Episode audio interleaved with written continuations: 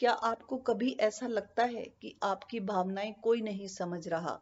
या कभी ये लगता है कि कुछ लोगों की भावनाएँ समझी जा रही हैं पर आपकी नहीं?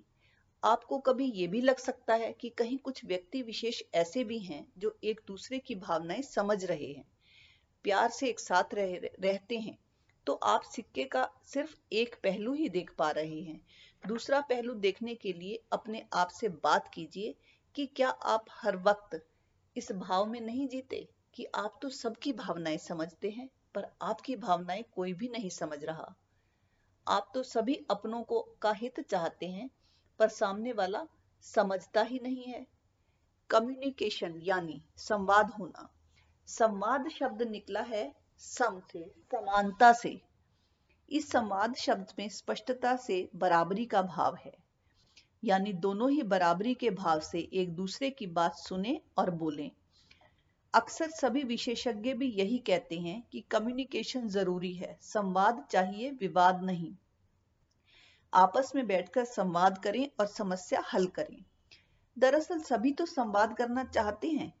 सभी अपनी बात कम्युनिकेट करना चाहते हैं, लेकिन चाहने के बावजूद कम्युनिकेट हो ही नहीं पाता।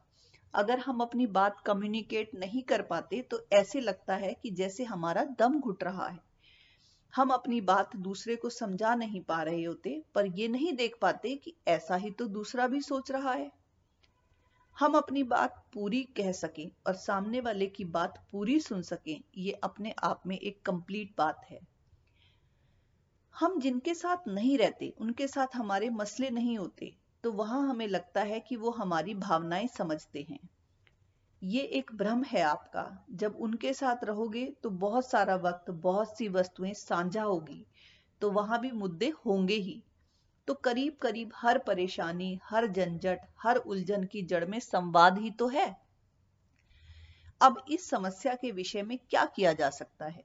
अगर आप अपनी बात खुद को कम्युनिकेट कर पाए तो अपने रिश्तों और भावनात्मक मुद्दों को हल कर सकते हैं। पहले खुद से अपना रिश्ता ठीक करने के लिए खुद से सीधी बात करें। अगर आप खुद से अपना सामना करना सीख लें तो आपके लिए हर रिश्ते की किसी भी समस्या को सुलझाना कोई मुश्किल काम नहीं है। तो सबसे इंपॉर्टेंट बात है खुद से खुद का रिश्ता।